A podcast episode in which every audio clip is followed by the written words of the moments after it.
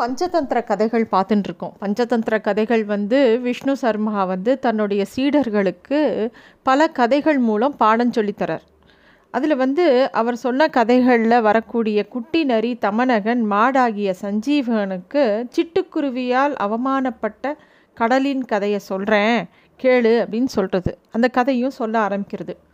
ஒரு கடற்கரையில் ஒரு செடி இருக்குது. அதில் வந்து ரெண்டு சிட்டுக்குருவிங்க கூடு கட்டி வாழ்ந்துட்டுருக்கு. முட்டையிடுற பருவம் வரும்போது அந்த பெண் சிட்டுக்குருவி ஆண் சிட்டுக்குருவி கிட்ட சொல்கிறது, இந்த கூட்டில் முட்டையிடலா முட்டையிடலாமா அது பாதுகாப்பானதா, ஏன்னா பக்கத்தில் கடல் இருக்கே அப்படின்னு சொல்கிறது. ஆண் சிட்டுக்குருவி அதெல்லாம் கவலைப்படாத, இது ரொம்ப பாதுகாப்பானது தான் அப்படின்னு சொல்கிறது. இல்லை க பக்கத்தில் கடல் இருக்கே, அது பொங்கி வந்துடுத்துன்னா முட்டையெல்லாம் அழிச்சிடுமே அப்படின்னு சொல்லி கவலைப்படுறது பெண் சிட்டுக்குருவி. அதுக்கு வந்து ரொம்ப கர்வமாக சொல்கிறது இந்த ஆண் சிட்டுக்குருவி, இந்த கடலுக்கு என்கிட்ட பகை கொள்கிற அளவுக்கு பெரிய துணிவெல்லாம் கிடையாது, நீ கவலைப்படாத போ அப்படின்னு சொல்கிறது. அப்போ வந்து அது பேசுகிற கர்வத்தை பார்த்தவொடனே பெண் சிட்டுக்குருவி சொல்கிறது, உனக்கும் கடலுக்கும் எவ்வளோ வேறுபாடு இருக்குது, அதோட வலிமை என்ன உன் வலிமை என்ன, ரெண்டு பேரும் ஒருத்தருக்கு ஒருத்தர் கம்பேர் பண்ணிக்கிறதே தப்பு, எவன் ஒருவன் தன்னோட வலிமையை மாற்றோட மாற்றானோட வலிமையும் ஒப்பிட்டு பார்க்குறானோ அவன் வந்து துன்பப்படுறதில்ல, அப்படி ஒப்பிட்டு பார்க்காதவன் அழிவியே சா சந்திக்கிறான் நீ வந்து ரெண்டு பேருமே வேறு வேறு மாதிரி வலிமையுடையவா, அதை சரியாக ஒப்பிட்டு பார்க்காம தப்பாக ஒப்பிட்டு பார்க்குற, இப்படி போ இப்படியே போச்சுன்னா என்ன தெரியுமா ஆகும், நண்பனை பேச்சை மதிக்காத ஆமை கழியை விட்டு இறந்து போன மாதிரி நீ மரணம் அடைவ அப்படின்னு சொல்கிறது. அப்படியா, ஆமாம், எப்படி கழிய விட்டதுனால செத்து போச்சு அப்படின்னு அந்த ஆண் சிட்டுக்குருவி கேட்டவுடனே அந்த கதையை சொல்ல ஆரம்பிக்கிறது பெண் சிட்டுக்குருவி. அதாவது ஒரு பெரிய குளம் இருக்குது, அங்கே ரெண்டு அன்னப்பறவைகள் வாழ்ந்துட்டு இருந்தது. உன்னோட ஒரு அன்னப்பறவை பேர் விகடம், இன்னொன்று பேர் சங்கடம்னு பேர். அந்த குளத்தில் கம்புக்ரீவன் அப்படின்னு சொல்லிட்டு ஒரு ஆமையும் இருந்தது. இந்த விகடம் விகடம் சங்கடம் கம்புக்ரீவன் மூணு பேரும் ரொம்ப நல்ல நண்பர்கள். அவள் மூணு ஒரு சமயம் என்ன ஆகுது, அவள் இருந்த குளத்தில் கொஞ்சம் வெயில் ஜாஸ்தியாக போனதுனால அதில் ஜலம் குறைஞ்சுட்டே வருது, அந்த குளத்தில் நீரளவு ரொம்ப கம்மியாகிடுது. இதை கவனித்த அன்னப்பறவைகள் ரெண்டு பேரும் என்ன சொல்கிறா, இனிமேல் இந்த குளத்தை நம்பி வாழறது சரியே கிடையாது, இங்கே ஒன்றுமே இல்லை, இனிமேல் நம்ம வேறு குளத்துக்கு போக வேண்டிதான் அப்படின்னு முடிவு பண்ணுறது. இதை கே இதை இந்த முடிவை வந்து அவள் அந்த அவளோட நண்பனான ஆமைக்கிட்டேயும் சொல்கிறது. உடனே இந்த ஆமைக்கு ஒரே கவலையாக எடுத்து, நண்பர்களே நீங்கள் ரெண்டு பேரும் பறந்து வேறு ஒரு குளத்துக்கு போயிட்டேன்னா நான் எப்படி வருவேன், நீங்கள் ரெண்டு பேர் பறந்து போயிடுவேன், எனக்கு வேறு குளத்துக்கு எப்படி கொஞ்சம் கொஞ்சமாக நடந்து நான் எவ்வளோ தூரம் வர முடியும், எங்கே இருக்குன்னு எப்படி தெரியும் அப்படின்னு ரொம்ப கவலைப்படுறது அந்த ஆமை. உடனே ரெண்டுக்கு அன்னப்பறவையும் முடிவு பண்ணுறது, தன்னோட நண்பனான ஆமையை எப்படி காப்பாற்றலாம் அப்படின்னு யோசித்து ஒரு முடிவுக்கு வரா. என்னன்னாக்கா ஒரு கழி மாதிரி ஒரு பெரிய கொம்பை கொண்டு வரா, அது ரெண்டு முனை பகுதியும் நாங்கள் பிடிச்சிக்கிறோம் வாயால், நடுவில் நீ வந்து அந்த கழியை இறுக்கி பிடிச்சிக்கோ, கவ்விண்டு வரணும், நாங்கள் ரெண்டு பேரும் அந்த கழியை வாயில் கவ்விண்டே பறந்து அந்த அடுத்த குளத்துக்கு போயிடுறோம்.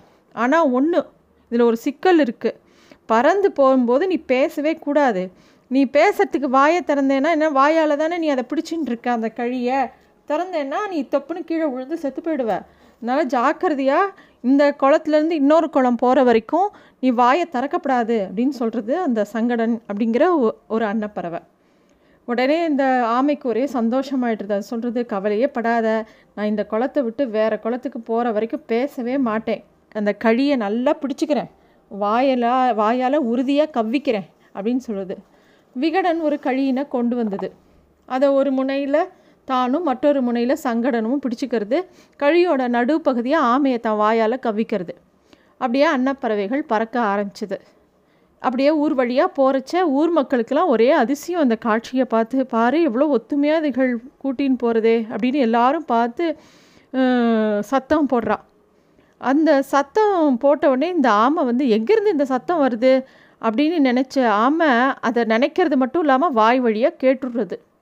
வாயை திறந்து பேசினா என்ன ஆகும், அந்த க கழியிலேருந்து பிடி நழுவி போச்சு, ஆமை கீழே விழுந்து இறந்து போச்சு. அது இதை தான் இந்த கதையை தான் பெண் சிட்டுக்குருவி அந்த ஆண் சிட்டுக்குருவிக்கு சொல்கிறது. அதனால் நாம் நமக்கு நன்மை செய்கிறவாக்கிட்ட பே செய்கிறவாளோட பேச்சை மதிக்கணும், யார் எது சொன்னாலும் அதில் இருக்கிற நல்லது கெட்டது எடுத்துக்கணும், ஆனால் வந்து ரொம்ப யோசித்து தான் எந்த ஒரு முடிவையும் எடுக்கணும் அப்படின்னு சொல்கிறது பெண் சிட்டுக்குருவி. அதை கேட்ட ஆண் சிட்டுக்குருவிக்கு அது பெண் சிட்டுக்குருவி சொல்கிறது சரியாக படலை. உடனே பெண் சிட்டுக்குருவி சொல்கிறது, எந்த செயலும் செய்கிறதுக்கு முன்னாடி நல்லா யோசித்து தான் பண்ணணும். ஒரு சிக்கல் வர்றதுக்கு முன்னாடியே அது வருது அப்படின்னு தெரிஞ்சதுன்னா அதை சிந்திச்சு அதிலிருந்து எப்படி தப்பிக்கலாம் அப்படின்னு நம்ம யோசிக்கணும். இப்போ இந்த கடல் இருக்குது பக்கத்தில், இங்கே முட்டையிடலாம் அப்படின்னு சொன்னால் அது பாதுகாப்பானதா, நாளைக்கு ஏதாவது ஒரு பிரச்சனை வந்தால் அதிலேருந்து மீள முடியுமா, எல்லாம் யோசித்து தான் ஒரு முடிவுக்கு வரணும். இல்லாட்டி அந்த மூன்று மீன்கள்னு ஒரு கதை இருக்கு இல்லையா, அதில் வர ஒரு மீனை போல் நம்ம ரொம்ப கஷ்டப்படுமோ அப்படின்னு சொல்கிறது. உடனே இந்த ஆண் சிட்டுக்குருவிக்கு திருப்பியும் ஆச்சரியம், அது என்ன மூணு மீன்கள், அது என்ன மீன், அந்த கதையை சொல்லு அப்படின்னோடனே அந்த ஆண் சிட்டுக்குருவிக்கு மூன்று மீன்கள் கதையை பற்றி சொல்ல ஆரம்பிக்கிறது இந்த பெண் சிட்டுக்குருவி. என்னன்னாக்கா, ஒரு சின்ன குளத்தில் மூணு மீன்கள் வாழ்ந்து வந்தது. அவத்தில் முதலாவது மீன் என்ன பண்ணுமா, தனக்கு துன்பம் வரும் அப்படின்னு தெரிஞ்சதுன்னா அதுக்கு முன்னாடியே அந்த துன்பத்துலேருந்து தப்பிக்கிறதுக்கு என்னெல்லாம் யோசனை பண்ணலான்னு யோசனை பண்ணி அதுக்கேற்ற மாதிரி தப்பிச்சுக்குமா. ரெண்டாவது மீன் வந்து தனக்கு ஏதாவது கஷ்டம் துன்பம் வருது அப்படின்னா சரி வரைச்சா அதுலேருந்து எப்படியாவது தப்பிச்சுட்டுலாம் அப்படின்னு அதுக்கு ரொம்ப சாதுரியமாக யோசிச்சுட்டு இருக்குமா. மூணாவது மீன் என்ன பண்ணுமா, தனக்கு துன்பமோ கஷ்டமோ வந்தால் இது என்னோடய விதி, நான் கஷ்டப்படணும்னு இருக்குது அதனால கஷ்டப்படுறேன் அப்படின்னு சொல்லிட்டு அதே அந்த கஷ்டத்தையே அனுபவிச்சுட்டு இருக்குமா. இந்த மாதிரி மூணு விதமான மனநிலைகளை உண்ட மீன்கள் இந்த குளத்தில் இருந்தது. அப்போ வந்து ஒரு நாள் மீனவர்களில் ஒருத்தவன் ரெண்டு பேர் அந்த குளத்துக்கிட்ட வரா, இந்த குளத்தில் ரொம்ப ஜலம் கம்மியாக இருக்குது, நாளைக்கு வந்து இந்த குளத்தில் மீன்கள்லாம் பிடிக்கலாம் அப்படின்னு அவள் ரெண்டு பேரும் பேசிக்கிறாள். இதை கேட்ட உடனே இந்த மூணு மீன்களில் அந்த முதல் மீன் வந்து இந்த பேச்சை கேட்ட உடனே அடாடா நாளைக்கு வந்து இவங்க இங்கே மீன் பிடிக்க போகிறாங்களேன்னு ரெண்டு பாக்கி ரெண்டு மீன்கிட்டையும் எச்சரிக்கையாக சொல்லிவிட்டு அந்த குளத்துலேருந்து எப்படியோ ஒரு வாய்க்கால் வழியாக வேறு ஒரு குளத்துக்கு கிளம்பி போயிடுது. நாளைக்கு வரப்போகிறான்னு உடனே இன்றைக்கே அந்த துன்பத்துலேருந்து தப்பிச்சு போயிடுது. ரெண்டாவது மீன் வந்து நாளைக்கு தானே வரப்போகிறாங்க, வந்தால் அவங்க வரும்போது பார்த்துக்கலாம் அப்படின்னு இருந்தது. மூணாவது மீன் வரது வரட்டும், எது நடந்தாலும் நம்ம விதிப்படி நடக்கட்டும் அப்படின்னு நினச்சிட்டு சும்மா இருந்தது. மறுநாள் மீன் பிடிக்கிறவங்க வந்தாங்க, வந்து குளத்தில் பெரிய வலையை வீசினாங்க. ரெண்டாவது மீன் மொ மூணாவது மீன் ரெண்டும் அந்த வலையில் மாட்டின்றது. ரெண்டாவது மீன் உடனே எப்படி தப்பிக்கிறதுன்னு யோசிச்சுட்டு தான் செத்து போன மாதிரி அப்படியே அசைவில்லாமல் படுத்துட்டு இருந்தது. அதை பார்த்த உடனே அந்த மீனவன் வந்து இறந்து போன மீனை பிடிச்சின்னு போய் என்ன பண்ண போகிறோம் அப்படின்னு அது திருப்பி அந்த குளத்துலையே விட்டுட்டான். மூணாவது மீனை மட்டும் பிடிச்சிருந்தான். இந்த மூணாவது மீன் துள்ளி குதிச்சுட்டே இருந்தது. ஆக மொத்தம் மூணாவது மீனை மட்டும் பிடிச்சின்னு போயிட்டான், முதல் மீனும் ரெண்டாவது மீனும் தப்பிச்சு போயிடுது. இதைத்தான் அந்த பெண் குருவி சொல்கிறது, ஒரு சிக்கல் வரத்துக்கு முன்னாடியே தப்பிச்சுக்கிறவனோ சிக்கல் வரும்போது தப்பிச்சுக்கிறவனோ எப்பயுமே சந்தோஷமாக இருப்பான். ஆனால் அந்த மூணாவது வகை இருக்கான் தெரியுமா, என்னெல்லாம் என் விதி தான் நடக்கிறபடி நடக்கட்டும்னு மாட்டிக்கிறானே அவன் எப்பயும் துன்பத்தையே அடையிறான் அப்படின்னு சொல்லி தன்னோட கணவனான ஆண் சிட்டுக்குருவிக்கு இந்த பிடிவா அதோட பிடிவாதத்தால் வேறு வழி இல்லாமல் அந்த கூட்டிலேயே தன்னோட முட்டை இடுறது அந்த பெண் சிட்டுக்குருவி. அவங்க நினச்ச மாதிரியே ரெண்டு மூணு நாளில் இந்த முட்டை இட்டு ரெண்டு மூணு நாளில் பயங்கரமாக ப கடல் பொங்கி வருது, அந்த கூட்டில் இருக்கிற முட்டையெல்லாம் அடிச்சுன்னு போயிடுது. இதை கண்ட பெண் சிட்டுக்குருவி ரொம்ப வருத்தப்பட்டு அழருது. அதுக்கு ஆறு ஆறுதல் சொன்ன ஆண் சிட்டுக்குருவி சொல்லுது, நீ கவலைப்படாத, நான் அந்த முட்டைகளை எப்படியாவது மீட்டுண்டு வரேன் அப்படின்னு சொல்லி அதுக்கு சத்தியம் பண்ணிவிட்டு கிளம்ப போகிறது. இந்த ஆண் சிட்டுக்குருவி என்ன பண்ணித்தான், பறவைகளுக்கே ராஜாவான கருடனுக்கிட்ட போய் முறையிட்டதான், கருடராஜா நீ தான் வந்து மகாவிஷ்ணுக்கே வாகனமாக இருக்க, எப்படியாவது என்னோட அந்த முட்டைகளை மீட்டுத்தாயேன் அப்படின்னு கேட்டதான். உடனே இந்த கருடனும் விஷ்ணுக்கிட்ட பிரார்த்தனை பண்ண விஷ்ணுவும் கடலை பார்த்து சரி அந்த கேட்ட முட்டைகளை திருப்பி கொடுங்கோ அப்படின்னு சொன்னோடனே முட்டைகளை திருப்பி கொண்டு வந்து வச்சுடுத்தான் அந்த கடல். ஆக பகைவரோட வீரம் தீரம் தெரியாமல் அவர்களை பகைச்சி கொள்வது அப்படிங்கிறது நல்லதில்லை. அந்த விஷயம் அகங்காரம் கொண்ட நம்ம ராஜாவுக்கு தெரியலை அப்படிங்கிற விஷயத்த சஞ்சீவகன் தன்னோட நண்பனான தமனகனுக்கு சொல்லின்னு இருக்கு. அப்போ வந்து சொல்கிறது நம்ம தமனகன் இன்னொரு விஷயமும் சொல்ல வருது. அப்போ சஞ்சீவன் சொல்கிறது, நண்பா எனக்கு ஒரு உதவி செய்கிறியா, சிங்கராஜா சண்டையை போடுறதுக்கு முன்னாடி அவர் சண்டைக்கு தான் வராருன்னு நான் எப்படி தெரிஞ்சுக்கிறது, சும்மா பேச வராருன்னு கூட தெரியுமோனோ, அதை எப்படி தெரிஞ்சுக்கிறது, அந்த சண்டை குறிப்பு என்ன அப்படின்னு எனக்கு பார்த்து சொல்ல முடியுமா அப்படின்னு சொல்லி சஞ்சீவகனான மாடு வந்து தமனகன்கிட்ட கேட்குறது. அப்போ தமனகன் சொல்கிறது, ராஜா எப்போவுமே தனக்கு கோவம் வந்தால் காதுகளை நெரிச்சுண்டு வாழை தூக்கிண்டு நிற்பார், அப்படின்னா அவர் யாரையோ கொல்ல போகிறாருன்னு அர்த்தம் அப்படின்னு சொல்கிறது. நல்லது நண்பா, பெரிய உதவி பண்ணின அப்படின்னு சொல்கிறது சஞ்சீவகன்.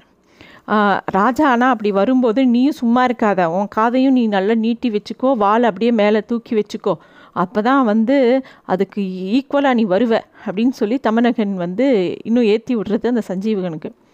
அப்புறமா தமனகன் வந்து சிங்கராஜாவோட குகைக்கு போகிறது. அது போய் ராஜா கிட்ட சொல்கிறது, சஞ்சீவன் உங்களை எதிர்த்து வரும்போது தன்னோட காதுகளை நெரிச்சுண்டும் வாழை தூக்கிண்டும் வருவான் சண்டை போடுறதுக்கு, அதுதான் சண்டைக்கு உண்டான அறிகுறி, நீங்களும் சும்மா விடாதீங்கோ, நீங்களும் உங்கள் காதுகளை நெரிச்சுண்டு வாழை தூக்கிண்டு ரெடியாக இருங்கோ சண்டைக்கு அப்படின்னு சொல்லி தமனகன் இன்னும் ராஜா கிட்டேயும் சொல்லி கொடுத்துட்றது. தமகன் தமனகன் இப்படி பண்ணுறதெல்லாம் பார்த்து இந்த கா கரடகன் அதாவது தமனகனோட தம்பி, நீ சொ சொன்ன காரியம்லாம் நல்லபடியாக முடிஞ்சதா? ஆமாம், இந்த ராஜாவும் சஞ்சீவனோட நட்பு என்ன ஆச்சு அப்படின்னு கேட்ட உடனே தமனகன் ரொம்ப சந்தோஷமாக சொல்கிறது, எல்லாம் நல்லபடியாக முடிஞ்சது, ராஜாவும் சஞ்சீவனோட நட்பு இன்னையோட முடிஞ்சு போக போகிறது பாரு அப்படின்னு சொல்கிறது. சஞ்சீவகன் சிங்கராஜாவோட குகைக்கு போகிறது. போகும்போது அந்த சிங்கராஜா தன்னோட கால காதுகளை நீட்டிண்டு அதோட வாலையும் நெட்டுக்க வச்சுட்டு நிற்கிறது சண்டைக்கு தயாராக. அதை பார்த்த உடனே அந்த சஞ்சீவகனான மாடும் யோசிக்கிறது, பாரேன் தமனகன் சொன்ன மாதிரியே சண்டைக்கு தயாராக இருக்காரே, நம்ம கொல்றதுக்கு தயாராக இருக்காரே அப்படின்னு சொல்லி இதுவும் அதே மாதிரி பண்ணிட்டு அந்த சிங்கத்து மேலே பாயறது. அவள் ரெண்டு பேரும் பயங்கரமாக சண்டை போட்டுக்கிறா. அந்த மாடான சஞ்சீவகனும் அந்த சிங்கராஜாவும் பயங்கரமாக சண்டை போட்டுக்கிறா. இதை தொ தள்ளி நின்று பார்க்குற தமனகன்கிட்ட கரடகன் சொல்கிறான். கரடகன்கிறது அந்த நரி தமனகனோட தம்பி சொல்கிறான், டே தமனகா, உன்னால் தானே இந்த இனிய நண்பர்கள் இப்படி ஒருத்தருக்கு ஒருத்தர் சண்டை போட்டுன்ட்டா, உன்னோட பேச்சு கேட்டதுனால தானே இந்த ராஜா இப்படி சஞ்சீவனோட சண்டை போட்டுருக்க. ஒரு ராஜ நீதியில் சாமதான பேத பண்ட தண்டம் அப்படிங்கிற நான்கு நான்கு வழிகள் இருக்குது. அவத்தில் முதன்மையானது சாமங்கிற வழி. அது வந்து ஒரு காரியத்தை சாதிக்கிறதுலையே ரொம்ப சிறந்த வழி அப்படின்னா அந்த சாம வழி அப்படிங்கிறது தான் ரொம்ப முக்கியமான வழி. நீ இப்போ ராஜாவை மெ மிகப்பெரிய சிக்கல்ல எல்லாம் மாட்டி விட்டுட்ட. ராஜா வந்து ராஜாக்கள் சில சமயம் தீயவர்களோட ச சொல்ல கேட்டு இந்த மாதிரி தப்பான முடிவை எடுத்துடுறா. அதனால்தான் நல்லோரோட நட்பு எந்த ஒரு ராஜாவுக்கும் வேணும். மந்திரி எவ்வளோ புத்திசாலி சாலியாக இருந்தால் கூட அவன் வந்து கெட்டவனாக இருந்தால் அவன் கூட சேரக்கூடாது, அவனை பக்கத்தில் வச்சுக்கக்கூடாது. எப்பயுமே கெட்டவாளோட சகவாசம் அவள் வந்து பக்கத்துலேயே நெருங்க விடக்கூடாது. அதே மாதிரி எஜமானும் கீழே வேலை செய்கிற சேவர்களும் அவாவா இருக்க வேண்டிய இடத்துல இருக்கணும். ஆனால் நீ கர்வப்பட்டு ரொம்ப தீயவனாக நடந்துட்ட. நம்ம அப்பா எவ்வளோ நல்லவர், நம்ம தந்தை எவ்வளோ நல்லவர், ஆனால் நீயோ தந்தையை போன்ற மகனும் இருப்பாங்கிற பழமொழியை பொய்யாக்குற மாதிரி ரொம்ப மோசமானவனாக இருக்க. இப்படி ரெண்டு பேரோட அழகான நட்பை கெடுத்துட்டியே நீ. கொக்கு ஒரு குரங்குக்கு அறிவுரை கூறியதுனால எப்படி செத்து போச்சோ அது மாதிரி நான் உனக்கு அறிவுரை கூறுற மாதிரி கூறுறதுனால செத்து போயிடுவணும்னு எனக்கு பயமாக இருக்குது அப்படின்னு சொல்கிறது அந்த கரடகன்கிற நரி. குரங்குக்கு கொக்கு என்ன அறிவுரை சொல்லித்து, ஏன் குரங்கு இறந்து போச்சு அப்படின்னு தமனகன் கேட்குறது. குட்டி நரி கரடகன் தன்னோட சகோதரன் தமனகனுக்கு குரங்குக்கு அறிவுரை கூறிய கொக்கின் கதை அப்படிங்கிற கதையை சொல்ல ஆரம்பிக்கிறது. அது என்ன கதைங்கிறது அடுத்த எபிசோடில் பார்க்கலாம்.